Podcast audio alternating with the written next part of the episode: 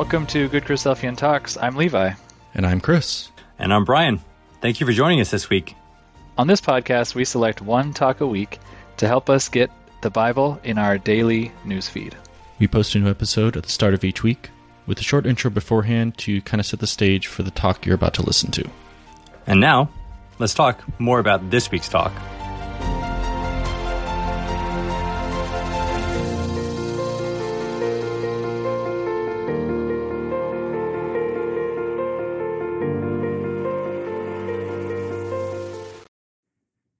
Hello and welcome back. This is Brother Chris. I wanted to start real quick before we get into the talk, which we are going to be listening to from a series that Brother Matt Tuckson gave uh, earlier this year at a 25 and older conference up in Ontario, which is really, really excellent. But before I get into telling you why I picked this class and why I picked this series, I also wanted to do a programming note similar to what Levi did a few weeks ago.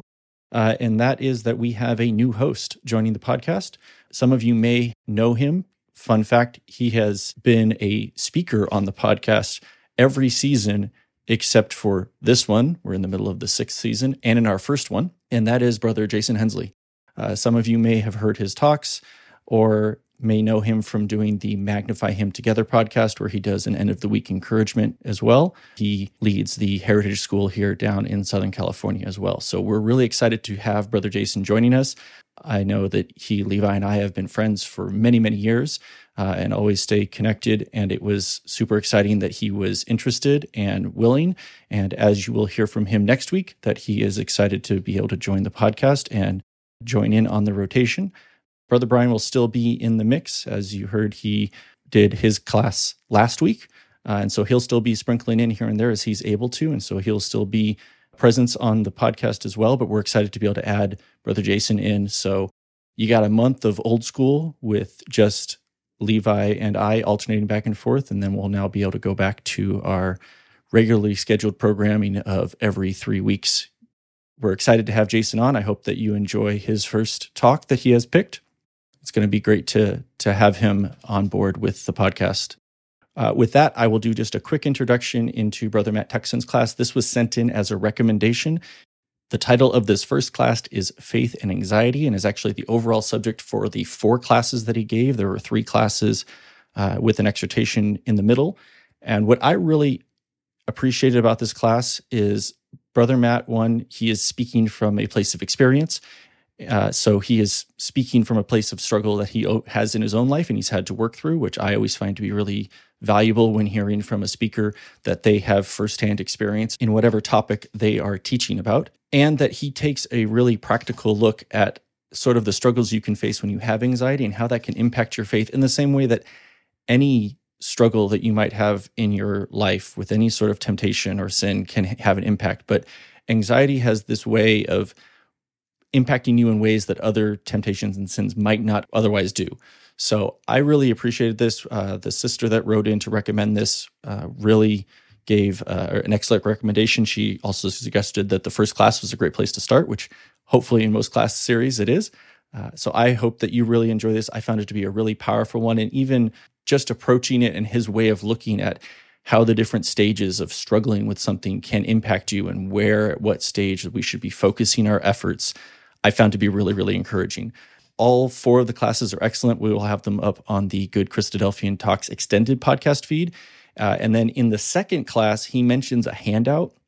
Now, the second class isn't going to be on the podcast, but I will make sure to have it linked in the Good Christadelphian Talks extended feed. So if you want to look at the handout he references there, I would highly encourage take a look at it and you give it a listen. This entire series I would recommend because he does a very good kind of systematic looking at each step uh, that I found to be really encouraging and a good reminder for myself and just general walk. And then also, I think it is a good reminder for you to be able to do if you or somebody you know struggles with some of these same types of things.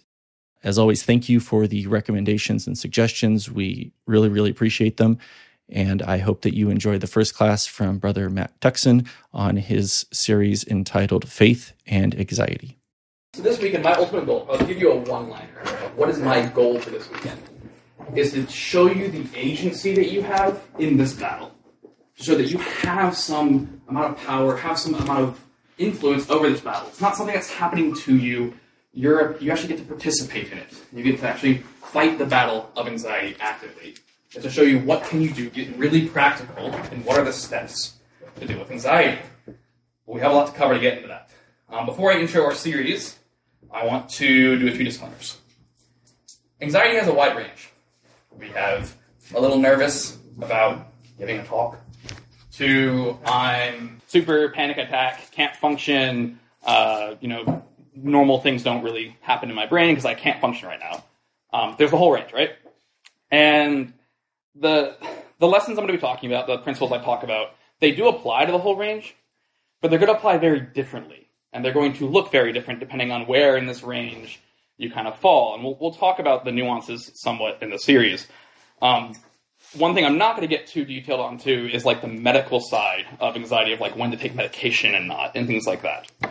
I do want to be very clear. I'm pro medication for the extreme cases of anxiety. I take it myself sometimes. I have a prescription for it. I use it every now and then. But I'm just not going to be getting into where's that line and the nuance. My point of that is simply to say I think it should be on the table of discussion. It's actually going to be on the table of discussion in our discussion groups. Um, so I look forward to that, hearing that from you all. But I'm not going to really getting into that nuance of when you take medication, when you not. I will talk about how I view it in kind of a moral framework later on, but I'm not going to be getting into the details of like, well, at this point you should go see a doctor. That's not really what the class is about.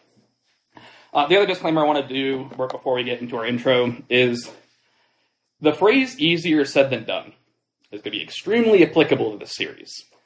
I can't really talk about anxiety, which is something that you might battle with your whole life, in four hours and do it justice. There's just not a way to do that.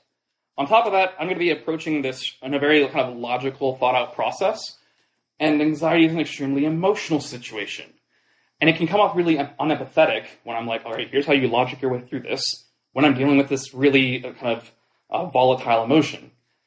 And so my, that's not my intention. I want to make that very clear. My intention is not to say, well, just think your way through it. But we are going to be approaching this from a very logical, biblical point of view. It's not my intention. I understand that's to sound easier said than done. I'm going to reiterate that a few times, but I understand the challenge of anxiety. I understand it's an emotional thing, and I understand easier said than done is going to be really applicable. There's just not a way I can change that and still go through this in a kind of logical, analytical way, which is what I think we need to do when we're not in the state of anxiety. We need to be thinking of it in that kind of logical, analytical way. When we get into anxiety, it's a different story. All right, so with this, those disclaimers out of the way, we're going to go ahead and intro our class, or at least intro our series. So class one is going to be, go ahead. Uh, I forgot about your reading. So. I'm going to end up reading it later, so no worries. Um, so class one is faith and anxiety. That's for this class.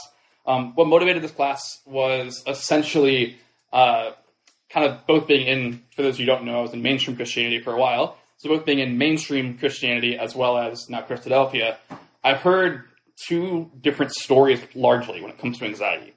One is that it's 100% about faith, and if you don't, uh, if you have anxiety, you know, the reason you have anxiety is because you don't believe hard enough. You don't have enough faith. You need to pray more. You need to believe harder. That's the solution to anxiety. And it's entirely focused on that. Anxiety equals bad faith. And it's just that kind of blunt and simple and kind of extreme. Then there's the reaction to that, which is that anxiety is entirely a medical problem. There's nothing about faith. It's like the mental equivalent to breaking a bone. You need to go to the doctor for it, and that's how you deal with your anxiety. It's through medication, it's through therapy and things like that. It's not about faith. The Bible doesn't agree with really either of those. And so we're going to be digging into what is the relationship between faith and anxiety. The Bible does connect the two. So what is it? How do I think about it? And then on top of that, if there's a connection between faith and anxiety, how does guilt work with it? How, do I feel guilty when I have anxiety? Should I feel guilty? Should I not? Those kinds of questions. Because I know guilt and anxiety are heavily associated within a faith context. And so we're going to try to be dealing with when should I feel guilty? When shouldn't I? And how do I think through that? Class one really is about understanding how I should view anxiety in a moral framework. Essentially, is the goal of class one. Class two is going to be the processing of anxiety. Now that I understand how to view it, how to think about it, what is anxiety inside of a moral framework, what do I do about it? That's going to be class two. We're going to be going through a couple steps of uh, dealing with anxiety or of dealing with kind of the biblical framework of how to deal with anxiety. We're going to be looking through mostly David's life and see how he deals with it. Multiple different stages in his life, and he deals with it in a very similar pattern. He has a pattern of how he processes anxiety. So we're going to go through that pattern and we're going to see, well, what does he do? We're going to think about how that might apply to our lives in some ways. When we get to our exhortation, we're going to be dealing with Christ's battle with anxiety, because he deals with it as well. And he deals with it in a very similar way to how David deals with it. And so we're going to be looking at how Christ deals with anxiety, how he processes his own anxiety, and we're going to get and think about how does that apply to us. And the cool thing about Christ's story is you actually see that it gets easier as you process it more. As you put the steps into practice, the battle actually gets easier. Doesn't mean it goes away, but it does get easier. And so we'll see that in Christ's battle. And then our last class is kind of a tangentially related idea, which is we're looking at a case of anxiety. So specifically, uh, I had a conversation with uh, Gnomes actually about what is a common thing of people struggle with with anxiety, and she said having purpose, feeling purpose, feeling fulfilled. So we're going to be looking at that and kind of use that as a use case of what do you do if you have that anxiety? How do you deal with it? What does it look like? What is our purpose? How do I examine my purpose? So we'll be doing that in class four. As you can tell, we got a lot to cover. So we're going to be digging into this, and we're going to start with reading uh, Matthew chapter 6, verses 16 to 34.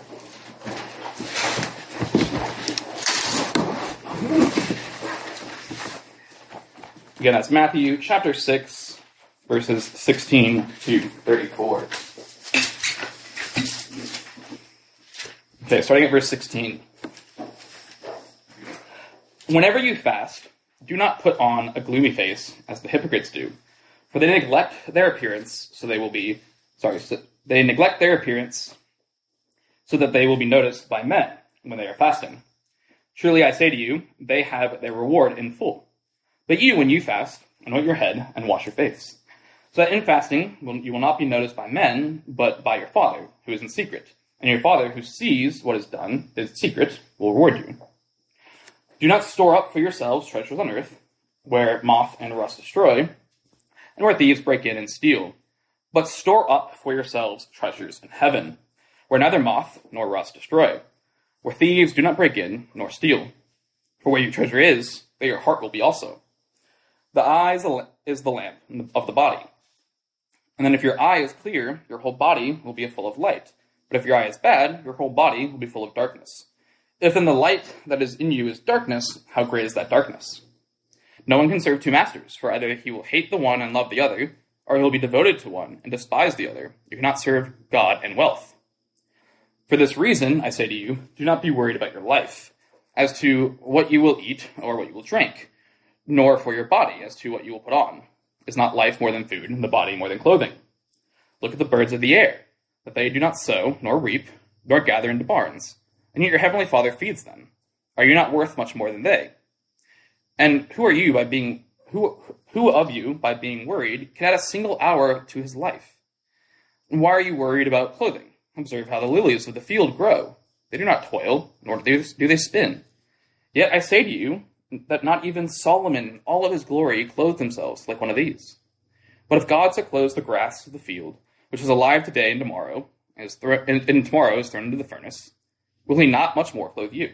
You have little faith. Do not worry then, saying, What, what will we eat? What will we drink? What will we wear for clothing? For the Gentiles eagerly seek all these things. For your heavenly Father knows that you will you need all these things. But seek first his kingdom and his righteousness, and all these things will be added unto you. Do not worry about tomorrow, for tomorrow will take care of itself. Each day has its own trouble. All right.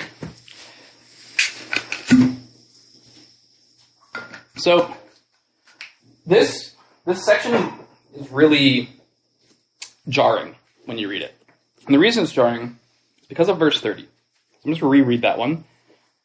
But if God so clothes the grass of the field, which which today is alive and tomorrow is in the oven, will he not much more clothe you, O ye of little faith? Jesus is telling people, I want us to put ourselves in that scenario. Jesus is telling people who are anxious over base needs, food and clothing, that if you're worried about that, oh, ye of little faith. That's jarring. Like, if I was in a scenario like, Jesus, chill. Like, they're allowed to be anxious about that. That makes sense. Like, that's my, that would have, I'd be really like, we need to be okay with this. Let's have some kind of empathy here. But Jesus doesn't approach it that way. He says, O ye of little faith. And so that sparks the question why? Why do these people have little faith for having this anxiety, for having this worry? And how do we look at that? How do we approach that? Uh, first note, he doesn't say of ye of no faith. I think it's really important. Being anxious or having anxiety in the scenario doesn't tell Jesus they're faithless people. No, they have faith, they just have room for improvement or something to work on within their faith. And that's a very important difference. It's not that these people are faithless because of anxiety. Anxiety doesn't mean you're some terrible person who doesn't believe, but it does mean there's opportunities to work. There's room for improvement within one's faith. And so we'll look at kind of what is that work? What is that room for improvement? And lucky for us, Christ leaves a great hint at the start of verse 25. Verse 25 starts with, Therefore I tell you. Whenever you see that word or hear that word, therefore, or, or wherefore, those kinds of language, means read what I just said. That's the reason I'm saying what I'm saying. It's because of what I just said. So the reason that Jesus can say, do not be anxious about your life, is because of what he says and what we've read before verse 25. So in verses 16 to 24. So we're just going to start back in verse 16 and work through what is Jesus saying here, and then we'll think about how does that relate to anxiety.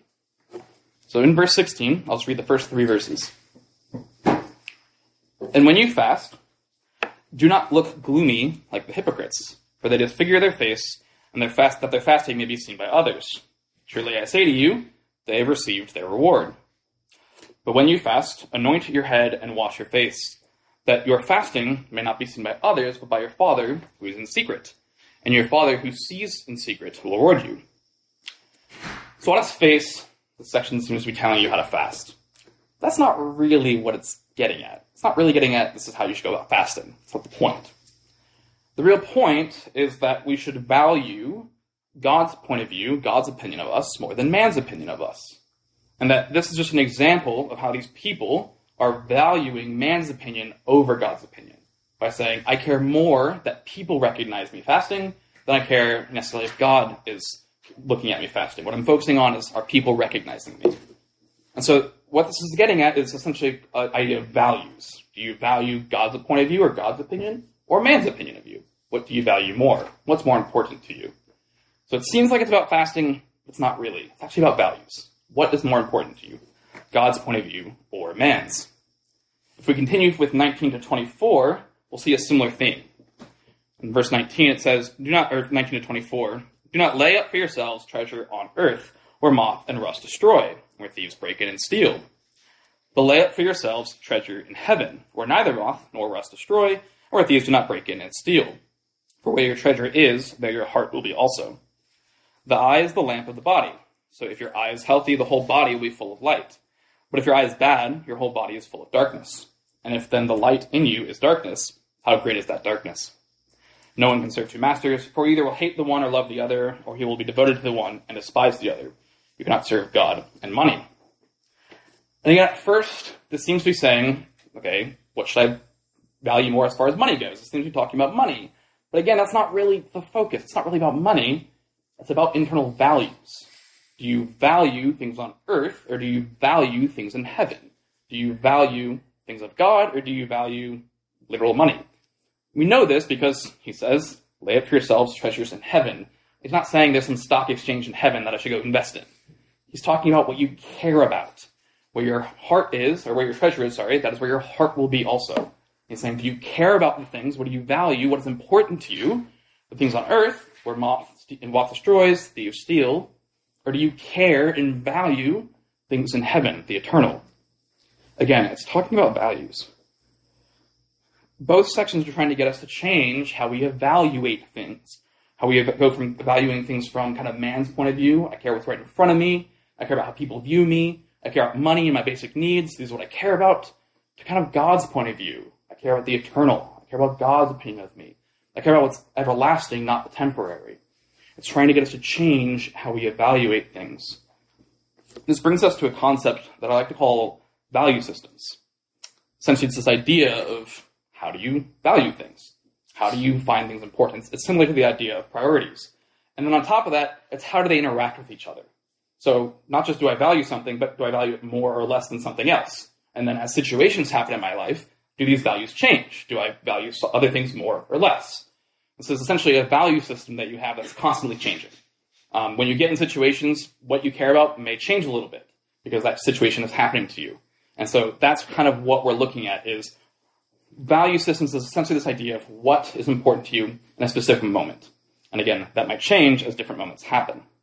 And this doesn't just have to do with religious beliefs. It's not just God versus man. It might be today I really care about if uh, I'm on time, but tomorrow I don't.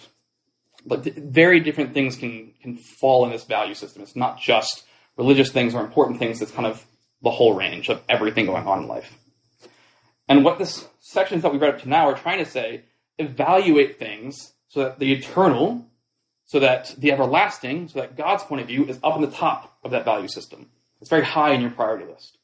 And that the temporary, the, the man's point of view and all those things are a bit lower in that in that value system and what you find important. And Jesus uses this to say this is the reason he can say, do not be anxious for your life. Huh? Okay, why? And I- think this makes a lot of sense. Because what Jesus is getting at is that the reason these people are anxious is because there's actually something off in that moment of anxiety with their values, with what's important to them. This is something that was told to me. I used to go to therapy for anxiety. And this was something that, although it came from a humanistic point of view, when you kind of put your God filter on, you can turn it into a really cool lesson. And that is that our anxieties come from essentially deep and personal cares. When you're anxious about something, it's because you care a lot about something related to that anxiety. It might not be directly that anxiety or that thing that's in front of you, but it's something related to it, and you care a lot about it. So, for example, if I have social anxiety, it means I have a strong care for something related to social situations. It might not be that I care about social situations, but it might be that I care about being respected, and that there's a threat to that respect if I'm in a social situation. It might be that I care about being approved of, or it might be that I care about uh, not being embarrassed. You know, I've had a really bad event in my life where I was embarrassed in my life. I don't want that to happen again, and there's a chance that might happen in a social scenario. And these cares, these deep cares, push this anxiety at the top of my list of my value system. Now, all of a sudden, when I'm afraid of this uh, embarrassment, not being embarrassed now matters more to me than anything else because I'm anxious about it. It's causing me to to have physical reactions where I care about this, whatever this thing is that's causing me anxiety. It goes to the top of my values in that moment. It's not a thought out priority. It's not a priority where I've thought, written out my priorities and gone, this is how I would order them. Not, it's not a planned value system. It's one that happens in the moment because you're anxious. And it comes from human nature. It's not something that you've thought out, planned, and said, no, I'm going to care about this more. It's something that's happening to you. You can choose to value that more at the moment. Your anxiety is kind of telling you this thing, whatever you're anxious about, is the most important thing. It's all you should think about. It's more important than anything else. That's why we get so worried to the point where we have physical reactions to the idea.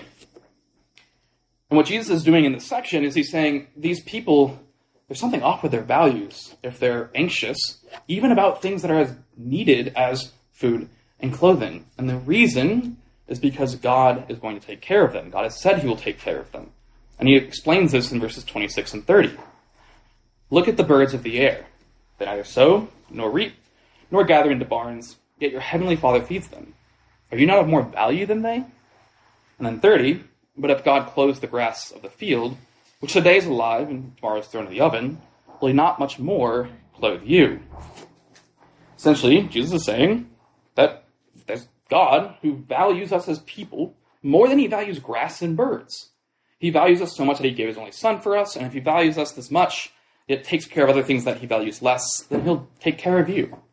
And if we truly believe that, if that's an actual true belief to the point where it impacts our feelings moment to moment, well, then we wouldn't be anxious because we would internally have accepted that that's a true statement and that the concern of not having food wouldn't be there.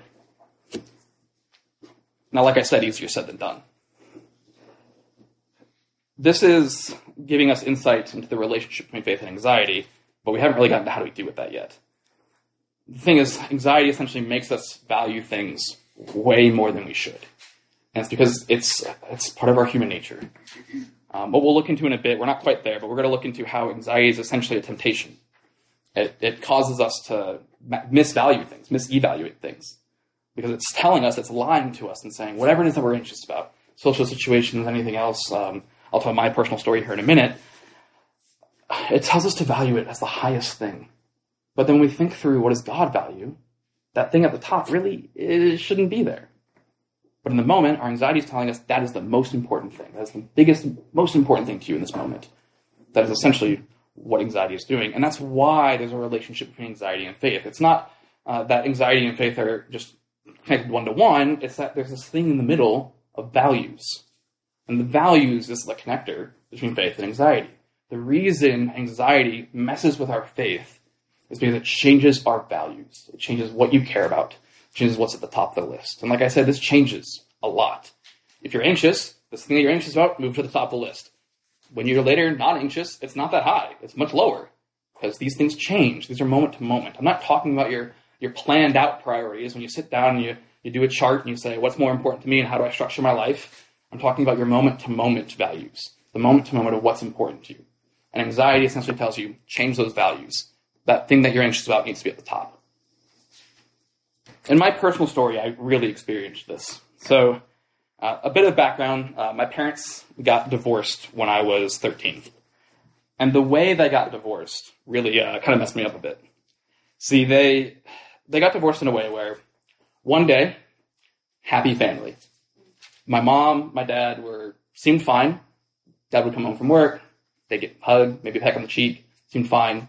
No arguments, never had any clue that anything was going on. Next day, I get told, yeah, we're, we're having a divorce. And what that did to me is essentially goes, gotcha, so a relationship can break up at the drop of a hat. Like, just like that. We can go from perfect, great relationship to it's over just like that. And that's what that's what I, became an ingrained belief, right? That's what I kind of took with from that. And then in my future relationships for years, I felt like that. The first instance anything would go even remotely wrong, an argument, even like usually the, the person I would be dating would be generally a happy person and they had like a bad day. It wasn't even like a problem with me. It was just like they just seemed off. Oh my goodness, is this happening to me? Is this the, the drop of the hat? Is this the end of the relationship? Panic, panic, panic, panic. Anxiety. And what that did for me is essentially say, making this relationship stick together is the top of the list. It's more important than anything else. More important than, is this relationship good for me? It's more important than, should I actually be dating this person? It's more important than, do I even like this person? It was more important than anything else.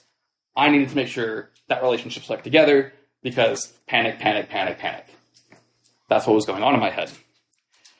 And as I mentioned, I went to therapy for this for a while.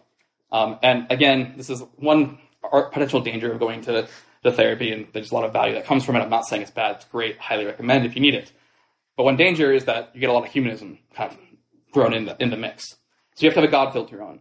Uh, but one of the things that they had said, and they asked me one time that really just made me set back was, "Do you actually want to be in this relationship?" I was talking about a specific issue that I was dealing with at the time. Uh, the relationship was really bad at communication. The person didn't really talk to me a whole lot. That was causing me a lot of anxiety because my priority was to make this work. My priority was have, have it not happen to what my parents happened. Don't avoid that situation at all costs. Most important. The relationship wasn't a good relationship for me. We actually didn't need to be together. We weren't a good fit. But I couldn't think through that because I was anxious about keeping it together. And so that was my priority. And that's the problem with anxiety. That's why anxiety messes with faith, because I wasn't thinking through, is this relationship a good relationship to mimic Christ in the ecclesia? I wasn't thinking through, is this relationship a good relationship to raise kids in the truth? I wasn't thinking through, is this relationship something that's going to help me be more like Christ and help her be more like Christ? Those thoughts were not in my brain when I was freaking out about, is this something that I, you know, something going wrong? Ah, panic, panic, panic. When I sit back and think about it, those are at the top of my list. But in the moment of anxiety, those drop, keep it together, goes to the top. And that's why, that's the relationship between anxiety and faith. That's the problem of anxiety and why Christ can say, Oh, you have little faith. Because in that moment, I'm saying faith takes a back step, back step, a back seat, and my anxiety takes the front. Anxiety becomes the, the, the focus. That's why anxiety relates to faith. That's the reason that Jesus can say, Oh, you have little faith when dealing with anxiety.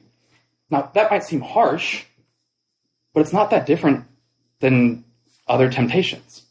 It's not that different than anger or lust. And I think that's why Jesus puts this section of anxiety in the Sermon on the Mount after talking about anger and lust. And so there's actually a lot of crossover of how we should think about temptation, or uh, how we should think about anxiety, with how we should think about anger and lust. They, they do very similar things.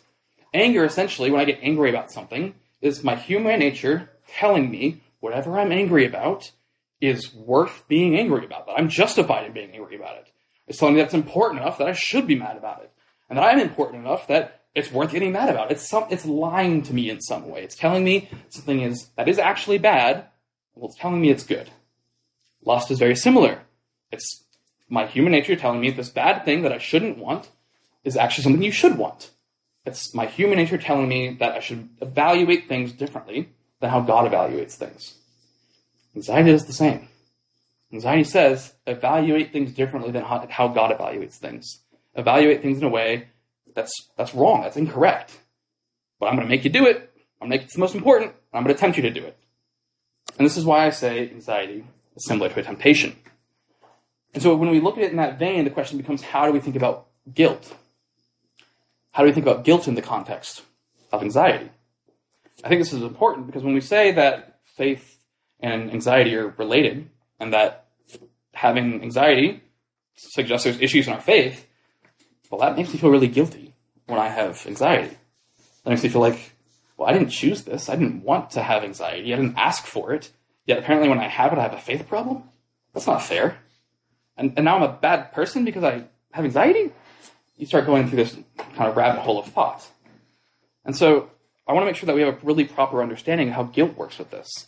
Because I don't want people to walk away from here going, man, he said that, that I, I'm, I'm of little faith if I have anxiety. I must be a terrible person. And that's the takeaway from the weekend. That would be terrible. And so that's not the takeaway. And we're to look at how do I deal with guilt when it comes to anxiety. And so if anxiety is a temptation, I think it's really valuable to think about other temptations and how guilt work with them. And then apply those ideas into anxiety and say, so it probably works the same way with anxiety if anxiety is a temptation. And so in doing that, we're going to read three sections, and we're going to see what can we take away from them. Section 1 is going to be Matthew 5, verses 21 and 22. So Matthew 5, verses 21 and 22. You have heard that it was said of those of old, You shall not murder, and whoever murders will be liable of judgment. But I say to you that anyone who is angry with his brother will be liable to judgment. Whoever insults his brother will be liable to the council. Whoever says, You fool, will be liable to hellfire. And then we're going to read a little bit further down, verses 27 to 30. You have heard that it was said, You shall not commit adultery. But I say to you that everyone who looks at a woman with lustful intent has already committed adultery with her in his heart. And if your right eye is causing you to sin, tear it out and throw it away. For it is better for you to lose one of your members than for your whole body to be thrown into hell. And if your right hand causes you to sin, cut it off and throw it away. For it is better that one, that you lose one of your members than your whole body is thrown into hell. And in the last section, don't you don't need to flip there because it's just one verse, but it's Ephesians 4, verse 26. Be angry and do not sin. Do not let the sun go down on your anger. So we're going to take these three sections and go, what can we take about take away from them when it comes to guilt and sin versus temptation, all these ideas? What we should, how should we be thinking about it in kind of a moral framework? And we'll apply those ideas to anxiety. So first thing is that anger, based off what we read in Ephesians, in and of itself, it's not a sin. It's not a sin to be angry, but it is a temptation. It's not something that initially demands repentance. However, it is something that should lead us to want to change, to want to get out of that spot of anger. It's not something that we should feel guilty in and of itself, but given it's a temptation, we need to work out of it. Staying in anger is not good. Jesus very clearly says in the first section that being angry and stewing in anger, not good. Even little acts of anger. Maybe you didn't kill the guy, but you said you fool, you talk behind their back, those are still sins. So acting on it even in minor ways is a sin. However, just having anger in and of itself, not a sin. It's a temptation, but it's something that leads to sin. It's bad, but it's not something that you should feel guilty for or like you've transgressed about. Similar with lust, we cannot do it. We cannot sit in it. We cannot just look at someone and say, hey, I didn't do anything, I just looked. We need to work our way out of the temptation. We need to not just go, I'm tempted, but I'm not sinning, so I'm fine. It's no, I'm tempted. That's close to sinning. I need to get out of this. You haven't transgressed, but you are in a state of temptation. We really get this idea when Jesus says that if your eye offends thee, to pluck it out or, or pull it out, depending on your version. Essentially, he's not saying you're sinning, that's bad, repent. What he's saying is you have this temptation that leads to sin. We need to take that out. And he's not saying stop sinning. He's actually saying work on the temptation. So this is a clear, really important point. He doesn't say don't commit adultery. He doesn't say don't murder. He says work on the temptation before you get there. Okay, so what does that mean for us, right? That means when we're angry, we actually need to stop before we get to the murder part. We need to stop and go, okay, I'm in a state of temptation. It's my responsibility to work on this temptation at the temptation level before it gets to the transgression level. I have to deal with it now while I'm just in a temptation state before I can get even have the chance to get to the transgression state. I shouldn't feel guilty about being in temptation. That happens. It's part of human nature, but I need to deal with it while it's happening. Since we figure out whatever is causing the temptation of anger or lust and deal with it, work on it on a temptation level, don't wait for it to get to the transgression level. Deal with it in a temptation level. Deal with it with anger and lust, not murder and adultery yes, obviously don't do those other things. Don't do murder, don't do adultery. But Christ's point here is to say, deal with it before it gets there. Work on it earlier. Work on it when it's just a temptation. So let's apply some of these thoughts over to anxiety. This will tell us that having anxiety in and of itself shouldn't make you feel guilty. You shouldn't feel guilty because you have anxiety. That's the equivalent of feeling guilty because you have human nature. You didn't choose that. That's given to you. It was handed to you on, at birth. You had human nature. You didn't choose it. You didn't want it. We still don't want it. It's actually part of what we're trying to do is to change it. But you have it. You have human nature. It's going to make you feel anxious sometimes. It's going to make you want to change your priorities sometimes. It's going to want to make you misvaluate things sometimes. And you shouldn't feel guilty because of that. It's a temptation, and we have human nature. However, it's not something we're supposed to be okay with sitting in that state outside of just the like it's uncomfortable, like anxiety is not fun to be in, we also shouldn't want to from a moral perspective. There's a reason to get out of anxiety from a moral point of view. Because when we're in anxiety, we are tempted and somewhat doing, misevaluating what is important and how important it is. We are changing what is on the top of our value list. When I was anxious in my relationships, what was most important to me wasn't what should have been most important to me. And so I'm tempted to then act on that, to then do something about that. For me, it was tempted to stay in relationships that were actively leading me away from God. That's not a good thing, but I was definitely tempted to do it because I had anxiety making me forget about everything else. So you're in this state of anxiety. It's a temptation. And we need to deal with that on a t- temptation level before it gets to transgression. This also means similar to how saying mean words when you're or when you're angry, um, or looking upon a woman uh, when you're lustful. These are minor transgressions. And similarly, acting on our anxieties can lead to transgression. And that's kind of hard to, a hard pill to swallow sometimes. For example, if I have so, social anxiety and someone in my meeting needs help, and I say no because I'm socially anxious, because I'm valuing my safety, for example, of feeling, you know, I, am ner- nervous about the social interaction, about being embarrassed. I'm, that's more important to me than helping my brother or sister. And so I'm not going to help them because I'm, I'm, I'm nervous about that. I would argue that's a transgression. That is something that we should feel a minor amount of guilt about. That's an aspect of guilt about. Because you've acted upon your misevaluation. In the same way that with anger, when I've misvalued how important something is and I get angry about it and I punch the guy because he stepped on my toe, that is, that is me misevaluating the situation. Well, when I just chose to stay home because I was anxious about this, being embarrassed in this, in this conversation, that was more important to me than helping my brother or sister I've misevaluated the situation. I've misevaluated my priorities, of God's priorities. I'd argue that's a transgression. However, this is really important. feeling guilty about a transgression shouldn't, there's actually a usefulness to that. There's a useful thing to being guilty about a transgression. It's supposed to remind you, say, hey, change this. This isn't what you want. It's not just to make you feel like wallow in self pity, which is what we often can do with guilt. It's just supposed to say, hey, you don't actually want this. This is kind of your conscience, the, the bit of the spirit saying, you don't want to go down this path. You don't want to act that way. It's a guilt that's actually useful. And the point of that, and recognizing that guilt, that's the role of guilt, is to say that when you've said, okay, well, I want to work on this on a temptation level, I'm going to start putting into practice principles to make it so that I can deal with my anxiety in a way that is stops me from transgressing, stops me from making those choices.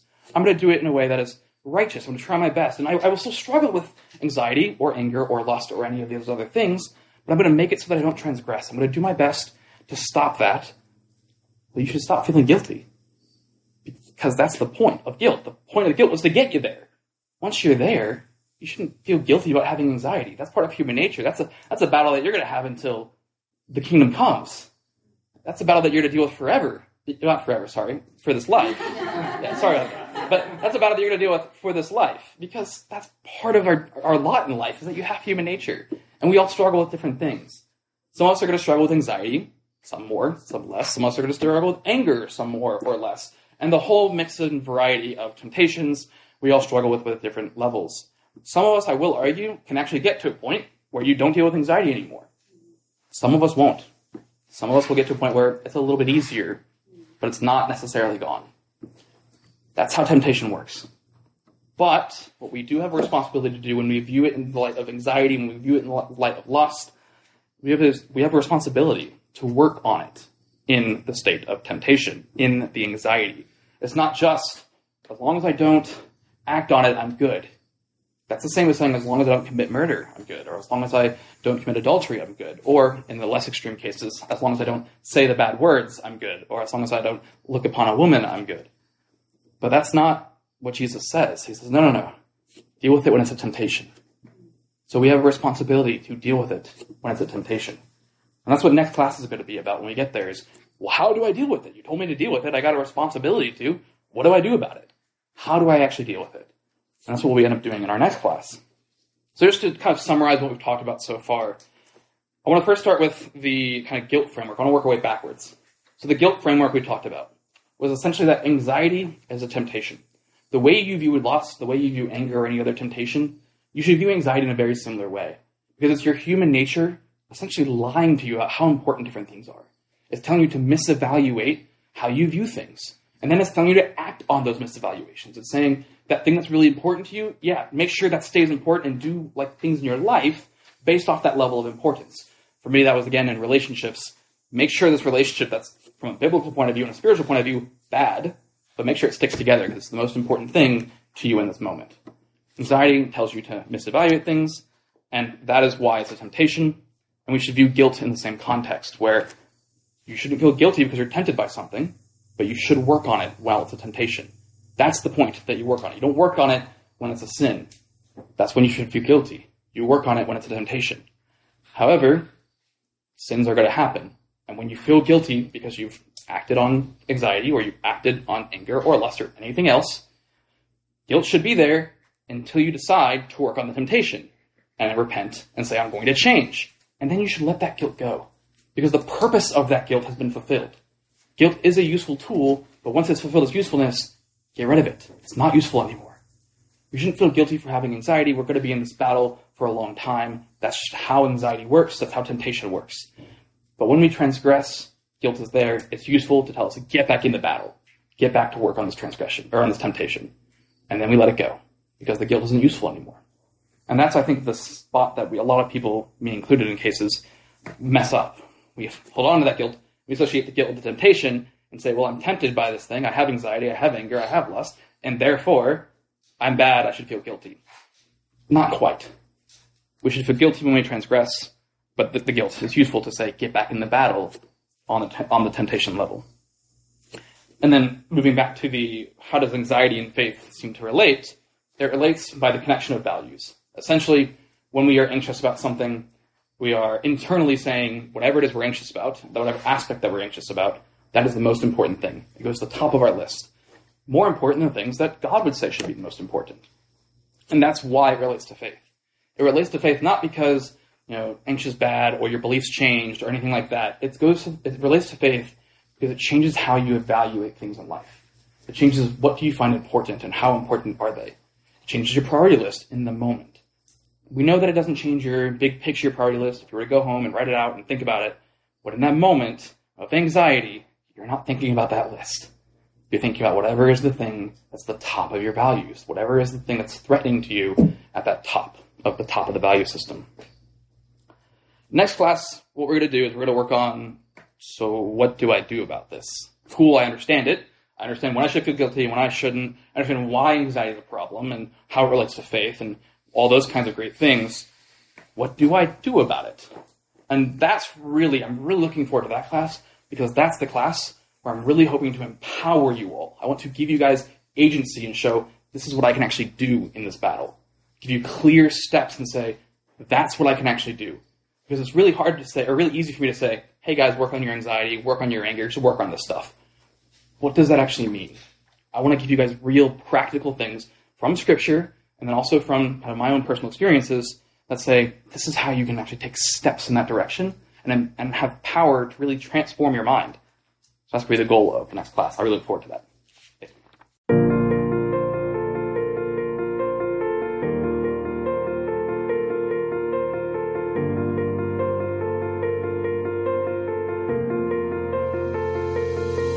Thank you for listening to the Good Christadelphian Talks podcast. We hope this talk helped you in your walk and brightened your day. If you would like to hear more, please subscribe for new episodes. We are on all major podcast platforms and also on YouTube. If you enjoyed this particular talk, please share it with someone else who you think might enjoy it too. For show notes on the talk you just listened to, visit our website at goodchristadelphiantalks.com or check out the show notes section of your podcast player. Please share your thoughts on the talk from this week on our Facebook or Instagram pages where we are at Good Christadelphian Talks, or leave a comment on our YouTube channel where these talks are posted as well.